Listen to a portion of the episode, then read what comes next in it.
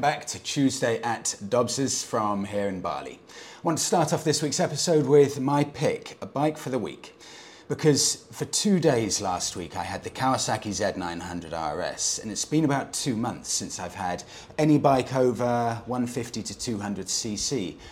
And you start to forget how special it feels to have a big capacity bike. And from a vanity point of view, having a, a, dream level bike that really generates interest wherever it goes, the kind of bike that you feel genuinely proud to own. It was a great experience, even though most of the time I used about 30% of the power available, if not less. But just knowing you've got that power on tap whenever you need it, it's, uh, it's a very, very special feeling, and it does get me excited to get back to Europe where I've got a bigger selection of bigger motorcycles available on tap.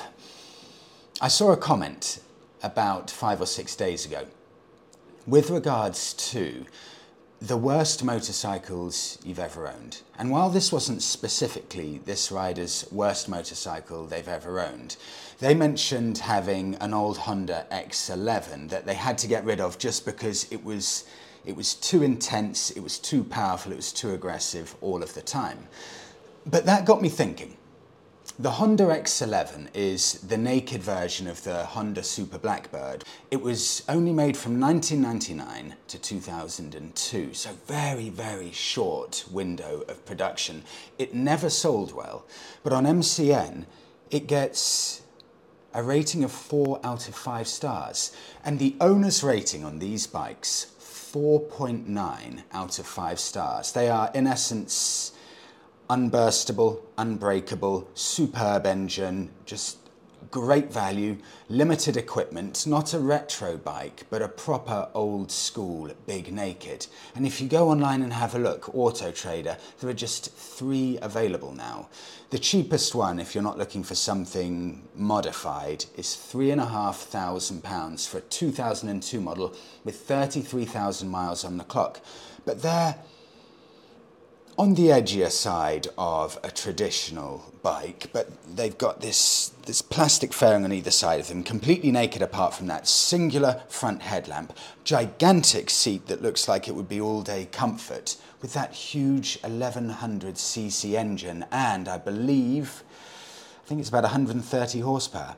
134 horsepower for three and a half thousand pounds. I am sure I'm sure that's a good investment for the future.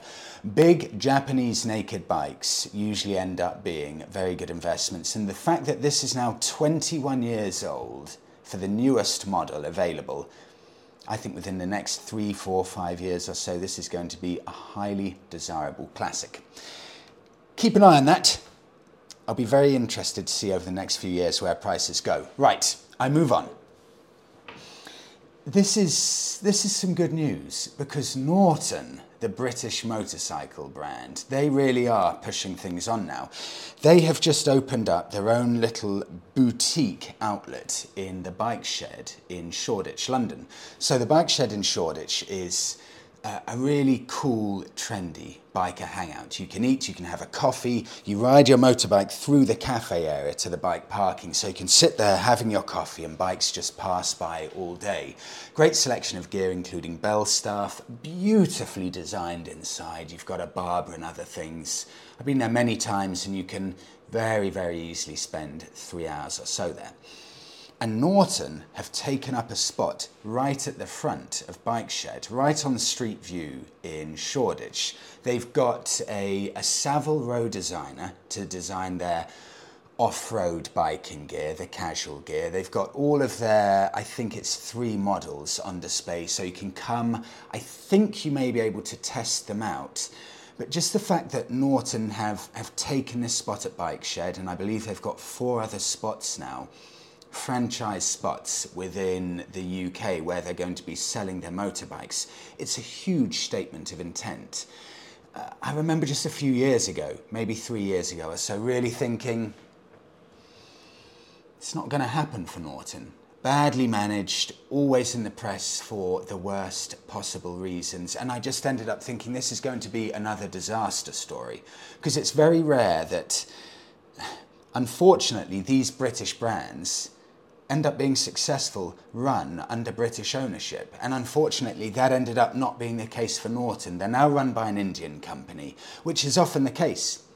Jaguar Land Rover Indian Run, that's by Tata, Royal Enfield and or Rolls Royce and Mini. If we look at those brands, they're run by BMW. Enfield, of course, Indian Run, BSA Indian Run. You've got very, very few brands uh, that are that are really run by an umbrella British company. We've got lovely brands, but for some reason the management side of things never ends up working out along with the high quality brand. We always need foreign ownership and investment to be able to get these brands running. Uh, you could say we've got the likes of Triumph, and that is a success story. You could say Aston Martin, but Aston Martin always seemed to be teetering on the edge of complete failure. So it's very, very rare that you have a, a British through and through own and run company. So the fact that Norton now they're overseen, they're overrun, or they're run by an Indian company, I think that will probably be for the best in the long term. And the fact that they're now pushing on in such a way is fantastic.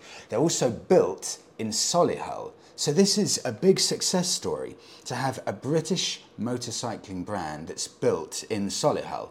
Prices aren't look, prices aren't the most affordable. If I go and check out here, Lovely looking bike. Norton Commando, Commando 961 2023 onwards. Really beautiful thing that I hope to test out. Nothing here is market leading. Power of 76.8 horsepower, weight of 230 kilos, but Bike Social, Bennett's, they give it four and a half, or they give it four out of five. But that's a heavy bike with not much horsepower for the engine size at what is a gigantic chunk of money, probably about four, probably about four thousand pounds more than a Triumph T120. But what do you get for that? Well, you get the exclusivity factor, and you get the fact it's made in the UK. What's the value? This is the key. What's the value of it in yours, in my mind, of it being made in the UK? How much of a premium would you be paying, or would you be willing to pay? for the fact that it is actually made in the UK. If I had a significantly comfortable bank balance, I would probably consider buying one. They do look like lovely things, but that's huge. Huge the fact that Norton's coming back with actual franchised dealers now. Right, I move on to Julian. Oh, this fits in well. This is a comment on last week's podcast episode. Freddie, listening to the vlog, it came, or it amazes me how blinkered people can be. BMW and all of the Italian bike manufacturers couldn't meet deliveries during COVID because of the lack of parts being provided from China and Taiwan. In reality, BMW uh, are built in Germany from Chinese parts, or a Triumph with British identity built in China or India. I failed to see the difference, Julian. It's funny, Julian, someone did message me about three weeks ago and and they said similar of Moto Guzzi. They said yes, Moto Guzzi is made in Italy, but the reality is the majority of parts used are from China. So is there any real difference? it's a fair point, Julian. Moving on to Adventure Dog, Freddie. Uh, if you dig, oh, this is another one. Freddie, dig deep, and you're going to realize a lot of Honda bikes and also components of Hondas are made elsewhere they, these days dare we say, a large country beginning with C. Do you really think they could manufacture a Hornet for under £7,000 and turn a profit on it if wholly manufactured in Japan?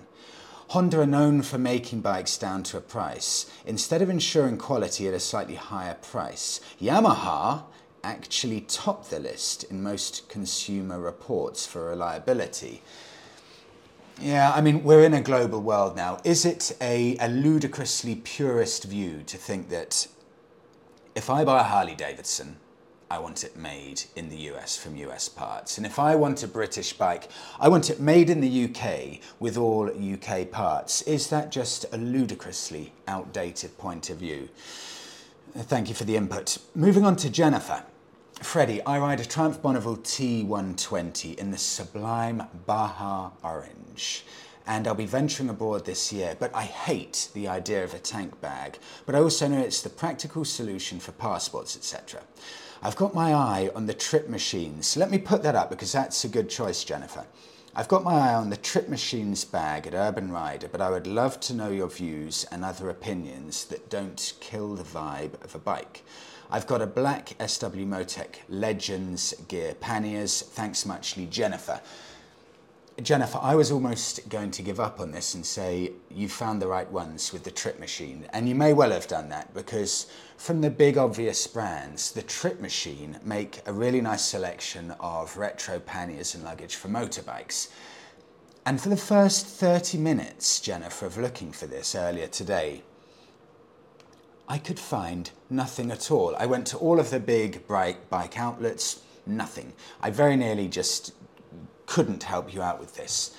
But then I checked two different places that aren't specifically bike related. I put in, and this is a good tip for anyone looking for some slightly edgier stuff that's not always in the big outlets. I went on to Pinterest and I went to Etsy and I typed in motorcycle tank luggage.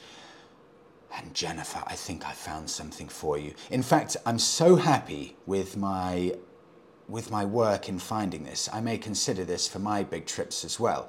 This is from Pinterest.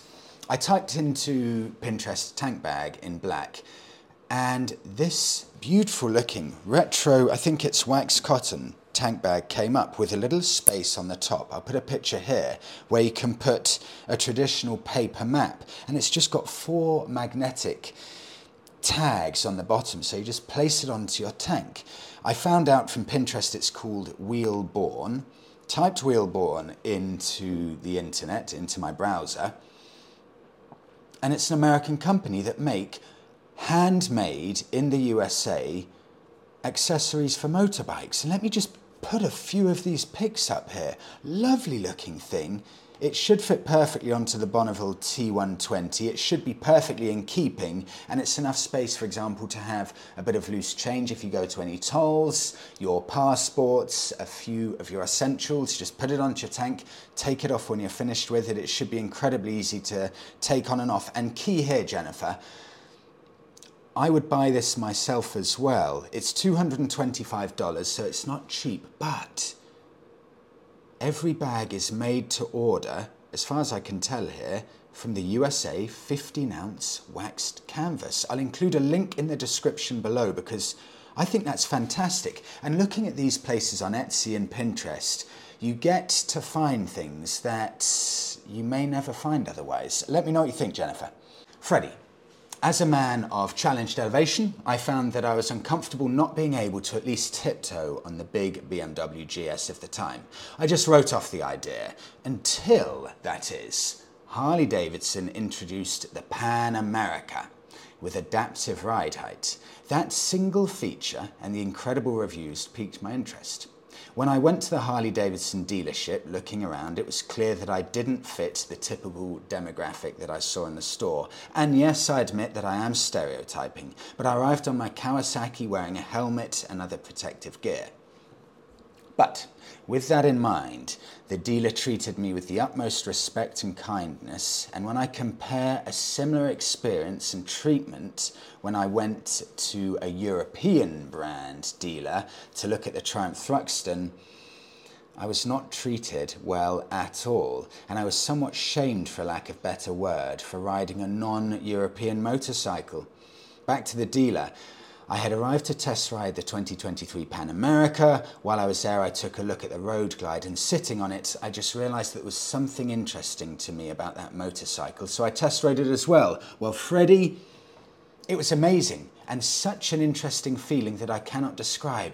I just loved it. All that to say, I'm now a Harley Davidson owner, and while I may not specifically associate with the old school Harley Davidson brand, I find the service and the people to be very kind and include other traditional motorcycle or other traditional Harley Davidson motorcycles I have met along the way. Jason from Colorado. Jason, you're, you're echoing here a large number of Harley Davidson owners or a large number of motorcyclists that I've spoken to from the US. It's almost worrying to me the, the number of Harley owners in the US who have had a negative experience with European biking brands and outlets, and the two I'm mentioning specifically Triumph and Moto Guzzi. I've now heard from about five US bikers in the past two months or so who have said that their experience going to Triumph and Harley Davidson dealerships is just not good enough at all.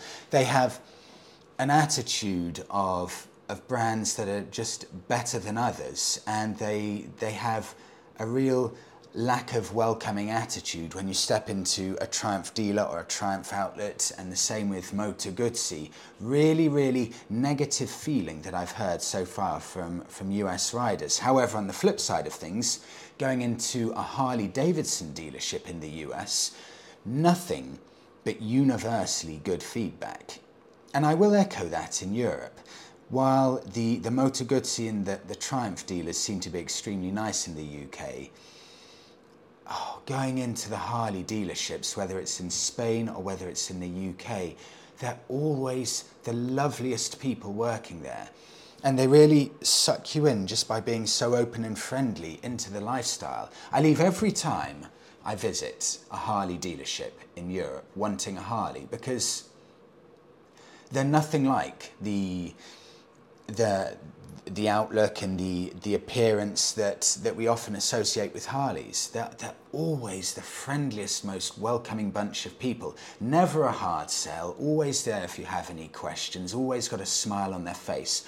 I I love going to Harley dealers more so than any other dealership at all. So Jason, fascinating to hear your thoughts. And that it's as simple as that. Harley or Harley or Triumph have potentially lost a customer there because they just weren't good enough at the dealerships. That's the importance of having, yes, a good dealer network, but also genuinely, it's a simple thing. Heaven forbid, friendly people at a network, a, a network of dealerships who are actually willing to help you. It sounds so simple, but a lot of the time, from what I've heard, from what I've heard, Triumph just aren't getting that right in the US. I move on to Ben. Freddie, I'm sorry to hear about your crash on the Scoopy in Bali.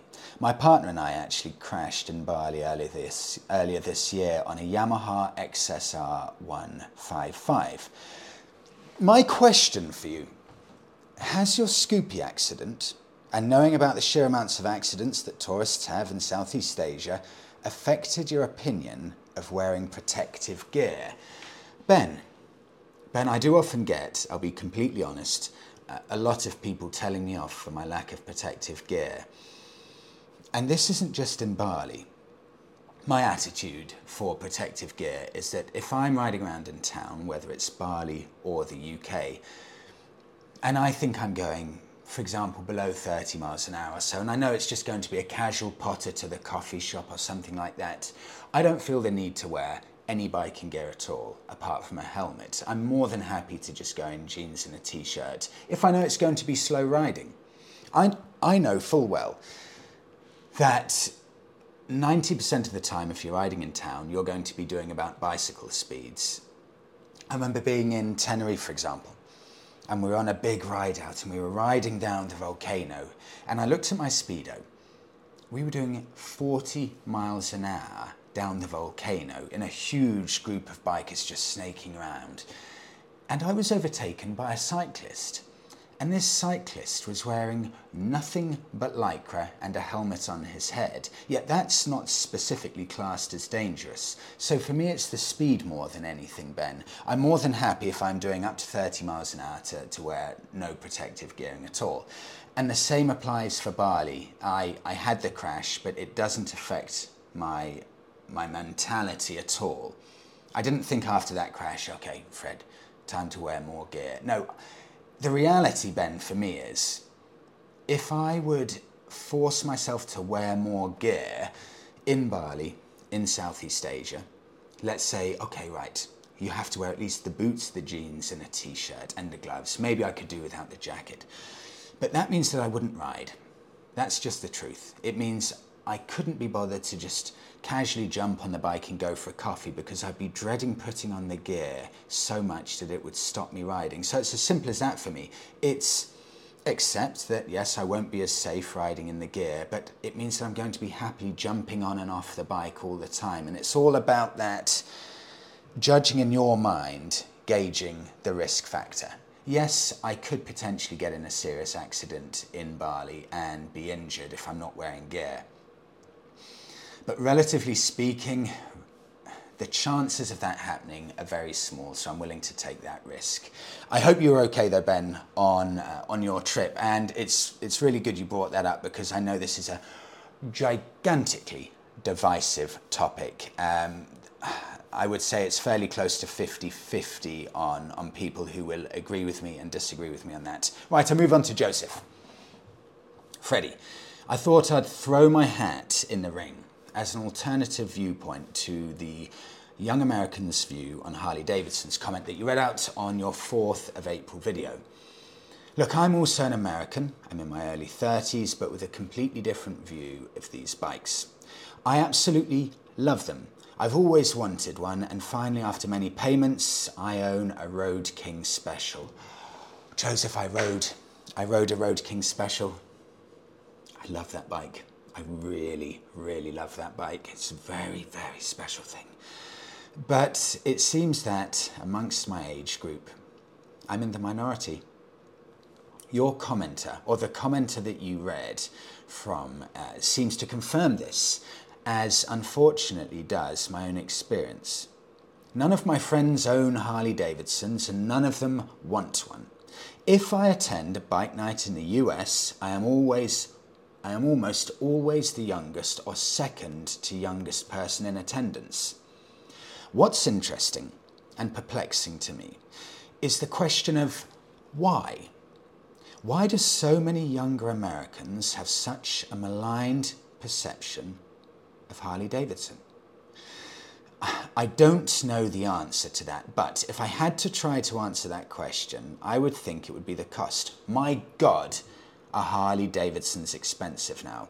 You have to really want a bike to pay what is essentially the same as you pay for a fully capable car, regards Joseph US.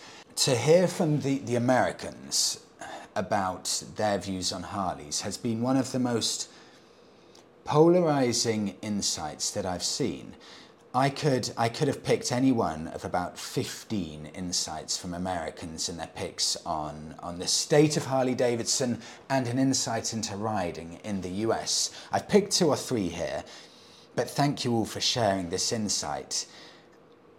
The polarizing opinion, it seems to be young and old from my point of view, uh, just, just eye opening. And your perception that the cost is a huge factor in this. Well, I thought Harley Davidsons were, were infinitely better value in the US than they were in the rest of the world. I thought they were much more affordable, but it seems that even in the US, they are expensive things. I remember Joseph, even up until about three years ago. I'd often look at Harley Davidsons online and I'd type in Harley Davidson for sale in Florida, for example with a hope to find a good value cheap one. And I would often find great value ones and think, great, it's worth going to the US just to pick up a Harley Davidson because they are such good value as a used proposition. But the truth is, used Harley Davidsons in the US aren't far off used Harley Davidson prices in Europe now. It's a fascinating thing to see. I can put this into some context from my point of view, Joseph. If I do a review video on YouTube, for example, and I review a Royal Enfield, and this has nothing to do with my ability to make a good video, by the way, it's just an insight from my point of view as to what bikes grab more people's attention. I can do a video on a Royal Enfield and they can get huge numbers of views because people like Royal Enfields, nothing to do with the quality of my video, but because people like Royal Enfields, I can then do a video on a Harley Davidson and, and they will get a, a fraction of the number of views. And from my point of view, that's because a far, far larger group of the general population can identify more with Royal Enfields because they're affordable. I'll get a, a far higher viewership of younger riders, a younger audience watching the Royal Enfield videos because it's so simple. If I'm getting into biking and I'm looking at bikes, I'm not looking at Royal Enfields because I know I can't afford them. If I'm a 23 year old who wants to get into biking, that's a lovely thought getting a Royal Enfield, but it's also it's a lovely thought getting a Harley Davidson, sorry. But it's also a lovely thought if I'm a car driver buying a Ferrari, but I know it's not going to happen because I can't afford one. So then I look at what the affordable motorcycles are that look genuinely cool, that give me that feeling of nostalgia, or that give me that feeling of what I want a bike to give me.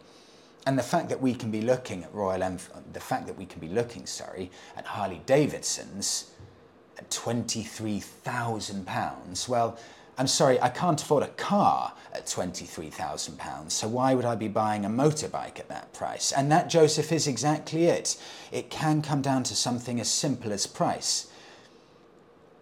And again, it, it almost annoys me why aren't Harley Davidson building a lovely looking retro, simple, cheap, affordable bike? Why can't they make a Sportster 883, for example, but something that could be.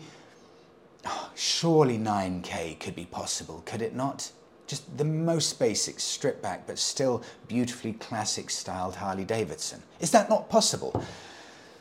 Joseph, thank you for the insight. Moving on and carrying on with, with the US. Let me give you one more here, just a final one from the US. Hiya, Freddie. I've been following your discussions of Harleys, wherein you had an American write in about the stigma that Harley carries in the US. Summed up, and this summed up almost everything that I've been thinking while listening. Look, when I moved to the UK two years ago, I couldn't believe how much Harley Davidsons were beloved here. When riders pine, uh, where riders, sorry, in the UK pine for an American ideal that just doesn't exist. You see, in America, Harleys not only carry a stigma of being for old men or violent groups, they also carry a political stigma. In the US, Harleys are seen by non riders as a vestige of a bygone American era, and thus for people who are, at best, more conservative in their political opinions. And at worst, intolerant racists. I'm not saying this is an accurate judgment, and I've known enough Harley Davidson riders to know that it is not the entirety of the Harley Nation but it is the general perception, particularly with folks of my age and younger, I'm 36 for reference, who tend to be more politically progressive. Regards, Michael.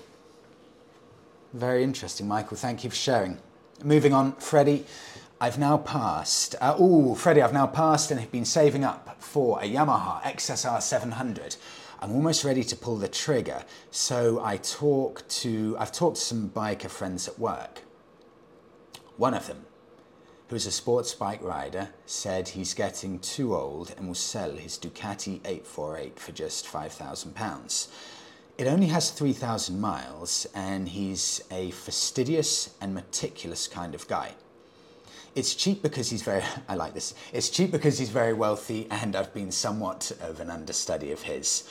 It was, uh, it was naked and retro bikes that inspired me to get into biking, but I humoured him and googled the model and googled the model, and it is stunning in dark grey. Yeah, I know this one. I know this. I just I'll put a pic of it up here because these are lovely things. I just don't know what to do. He's so meticulous that he changes the bike's belts every 2,000 miles. The Yamaha is well reviewed, also very beautiful and plenty of power, but the Ducati is a bargain and it's jaw dropping. The other major issue is whether an 848 is too much for a beginner rider with only a few months in Southeast Asia worth of biking experience. What would you do? This is actually an easy answer for me.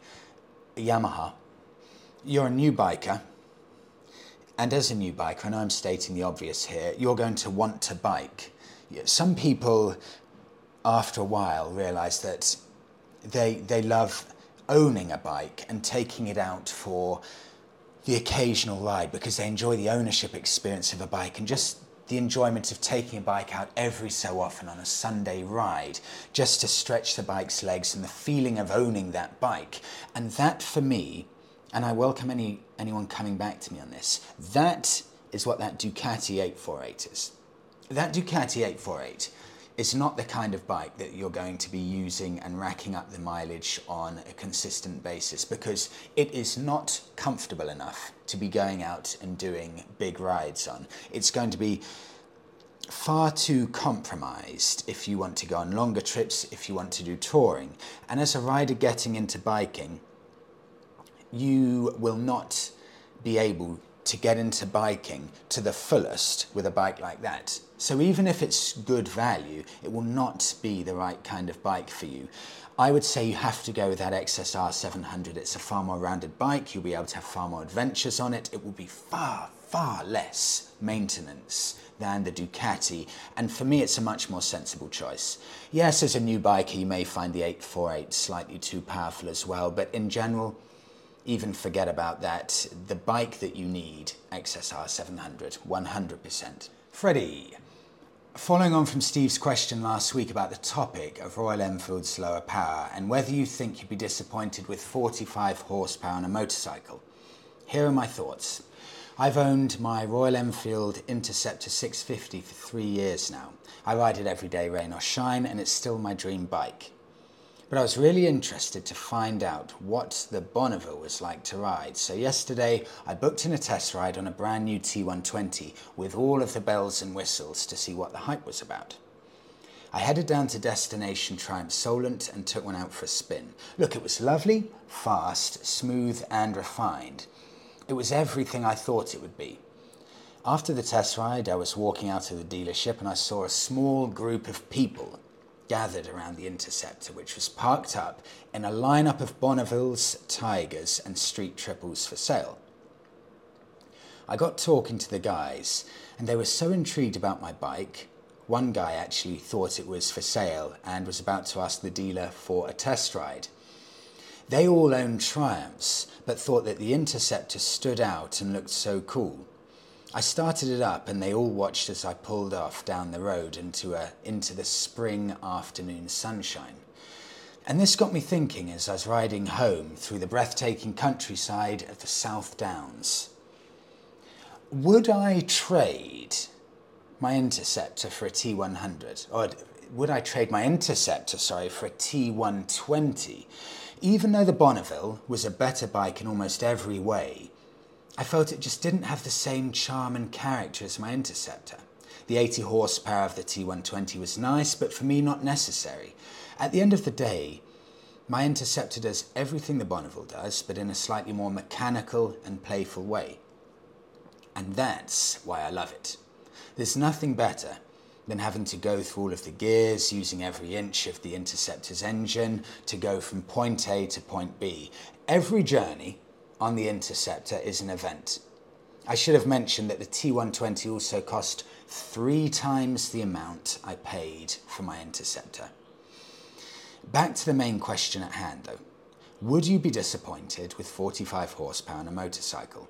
But the question you have to ask yourself is this what is low power? Yes, as a figure, 45 horsepower isn't as much as 60 or 100 like many other bikes, but this number doesn't really tell you anything about the bike. Forget comparing facts and figures.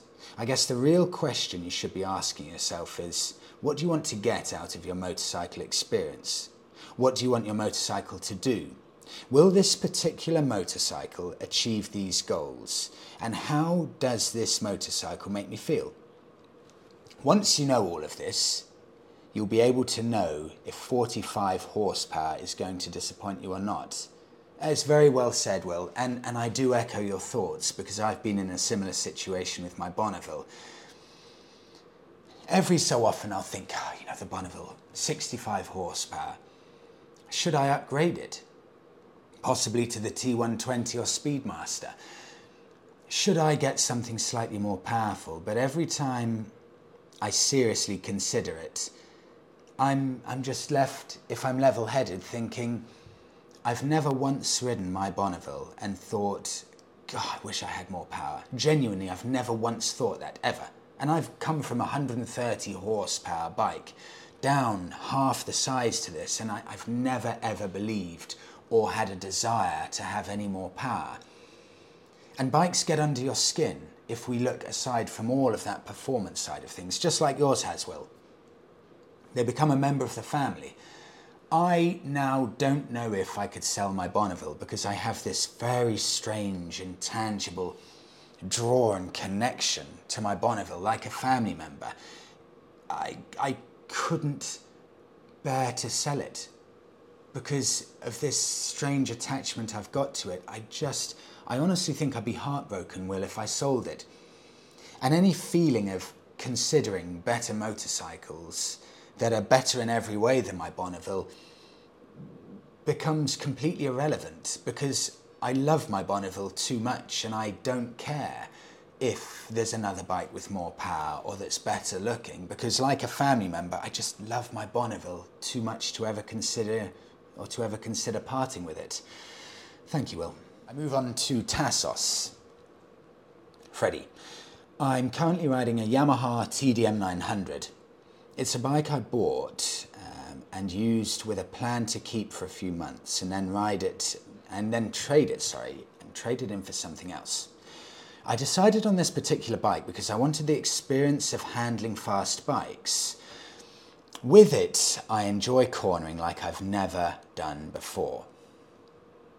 But that's where the upsides end for me. The TDM works well, but I'm now realizing that this, it's just quite a dull experience. Too soon I realized it's not a bike that suits me, even though it suits my commuting needs. So looking into the next one, I don't look for speed anymore, but at the same time, I'm afraid that if I go for slower bikes, I might be disappointed and regret it quite fast. I want something that I'll be able to use in daily urban transportation and the occasional rides exploring places where I like or where I live. Some bikes I'm looking into include the Moto Guzzi V7 Stone, the Moto Guzzi V85 TT, the Royal Enfield Himalayan, and the Honda CRF 300L. Let me put pics of these here. Obviously, very different bikes, and it comes down to exploring all types and styles of bikes, as I already told you. Look, these options show three different scenarios. Do I double down on street riding and do it with some character, like the Moto Guzzi V7? Do I go full dirt riding, invest in learning techniques before going down the real adventure bike lane?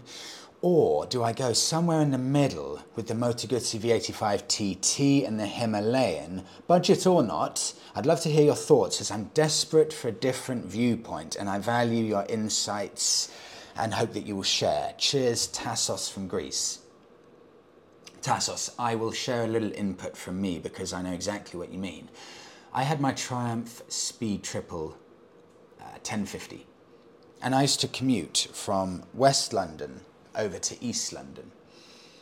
And it was during that commute that I realised that it probably wasn't the right kind of bike for me because there just aren't those kinds of roads for me that I can enjoy a bike of that power on roads anywhere near the southeast of England. Because in the southeast of England, we are not blessed with glorious open roads. And each bike's good for each scenario. Example, in Tenerife, where I stayed for eight months, everyone owns sports bikes, and that's because Tenerife is quite literally just one gigantic racetrack. The roads are racetrack smooth. When you get up into the mountains, they're completely empty. And you can explore the whole island in about an hour and a half, so you never have that fatigue element. You don't need a big, comfortable bike in Tenerife. People there buy weapons to enjoy the mountain roads and they make sense there. But in southeast England, for me, in my situation, super nakeds and super bikes for me didn't work because we just don't have those open, winding roads. And I found myself doing the entire journey from West London to East London, with one specific bend that I would really enjoy. And every day commuting to work, I would look forward to that one bend. And it was a bend in built up London. But every day I would just hope that that bend would be empty and there'd be no car ahead of me. And if there was no car ahead of me, I'd just back off a little bit and then give it some to really push it and lean as much as I could into that bend. But I realized after a while that this doesn't make sense for me. I need a bike that can be genuinely fun at all speeds. I need a bike that can actually be fun at at low speeds, at 30 miles an hour and 20 miles an hour. And that's why I ended up graduating or uh, moving into modern classics because they're fun at all speeds. I'm having just as much fun at 20 miles an hour. And Tassos, I think you may be in the same situation as me here. You need something with character, something that can be fun at lower speeds, something that can brighten up your commute on a daily basis. So I'm going to immediately remove that Honda for you. That will definitely be the most fun off-roading, but I think that's the kind of bike you would have if you can afford two motorbikes. So I'm getting rid of it. Now I've ridden all of the other ones here. Now this is the tricky bit, Tassos do you go for the Himalayan, which will be by far the most fun off road? I've never had so much fun biking as taking a Himalayan off road, and I, I, I didn't care if I dropped it. And I would pick it back up and I would carry on because that's what the Himalayan's about. It loves getting roughed up in the dirty stuff. The problem is, when you're on the road, it is gutless but it still has character. But would you find that lack of performance slightly annoying after a while? Look, then we get to the Moto Guzzi V7 or the V85 TT. The V85 TT will not be anywhere near as fun as the Himalayan off-roading. Yeah, but it will be much better than it on the road. This is a really tricky one, Tassos, here. You've got really seriously tricky between the three of them. It, if you're only off-roading, for example, once every two months or so, I would say go for the Moto Guzzi V7 and maybe just put a bash plate on it underneath because you can still do soft off-roading. I do plenty of soft off-roading on the Bonneville. I just put a crash plate underneath it, perfectly decent. Honestly, it really is. You'd be amazed at what these bikes can do. Crash plate to protect the rear frame and to protect the bottom of the engine. And that, that Guzzi will be fine for some softish off-roading. My advice for you, pick the V7 because it's the bike you're going to be spending the most amount of time on the roads on your commute and I think you'll be enjoying the the city commute on roads the most on the V7 out of all three of them but it's a very hard one Tassos let me know what you go for send pics please I'll move on to the last one for the day from Ken uh, Freddie help me out here I want a 125cc bike and I want a classic cool looking bike I like the look of the AJS Tempest. Let me put some pics up. AJS Tempest and Mutt Mastiff. Could you do something on classic looking 125s? I value your opinion. I'm 55 years young and I've only ever had mopeds when I was 17 and 18. I want to go to work on it and have fun at the weekends around the Cotswolds and beyond. Ken. Ken, this is, this is a really, really tricky one because you've got almost two completely separate areas here. There's a lot of choice, and this is some, some substantial new choice that's come out in the past 10 years or so. Do you go Japanese with the likes of the Yamaha XSR 125? That would fit your needs perfectly. It will be very well built, it will have a good warranty, it will be, it will be reliable. That will be a good bike. Or do you go with the likes of a mutt? Now I've ridden a mutt and they look amazing. They're probably just about as good a looking 125 as you can get anywhere on the market and I would say it's a better looking bike than the Yamaha. But they're, they're made in China and some people do have an issue with made in China bikes and I will admit that the Yamahas are better built bikes. So if you buy a Mutt or an AGS, AJS, you will have to sacrifice at least an element of that build quality and that reliability for, for the style. And it comes down to style versus the reliability. And it's a really, really tricky one because you get so much style with the likes of the Mutts. Uh, I'm very, very close to being on the fence here. If it were my money, Ken, I would be looking at the likes of a Mutt. And the reason I do say Mutt specifically, uh, that is a British brand and they've got their, their big office up in Birmingham. So they do have a proper base here. So yes, you'll be covered by the warranty, but also you will have help at hand with Mutt here in the UK. You'll be able to get parts relatively easily. And if there's anything that goes wrong, you should be in fairly good hands with that. It comes down to it for me, a looks, it comes down to looks, how a bike makes me feel. And those mutts do have all of the looks and the feel of, of the likes of Triumph and Royal Enfield. And they're a brilliant way to get people into biking and back into biking. Because up until 10 years ago, Ken, when I passed my test, I remember a year or so before I passed my test thinking, okay, that's fine. It's fine cool 125s don't exist, so I have to get some atrocious looking plastic commuter 125. I guess I'll just have to wait until I pass my test to get something that looks cool.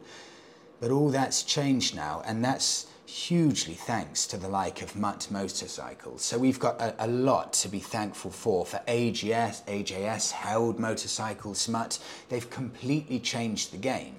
And you've got the Japanese lot now coming along with the likes of the XSR 125. But that really, for me, is thanks to the likes of Mutt, who have brought this to all of our attention. Ken, let me know what you go for. Right, I'll wrap it up there. Thank you so much, everyone, for listening to this week's episode. Have a fantastic week all, and I'll speak to you all in the next one.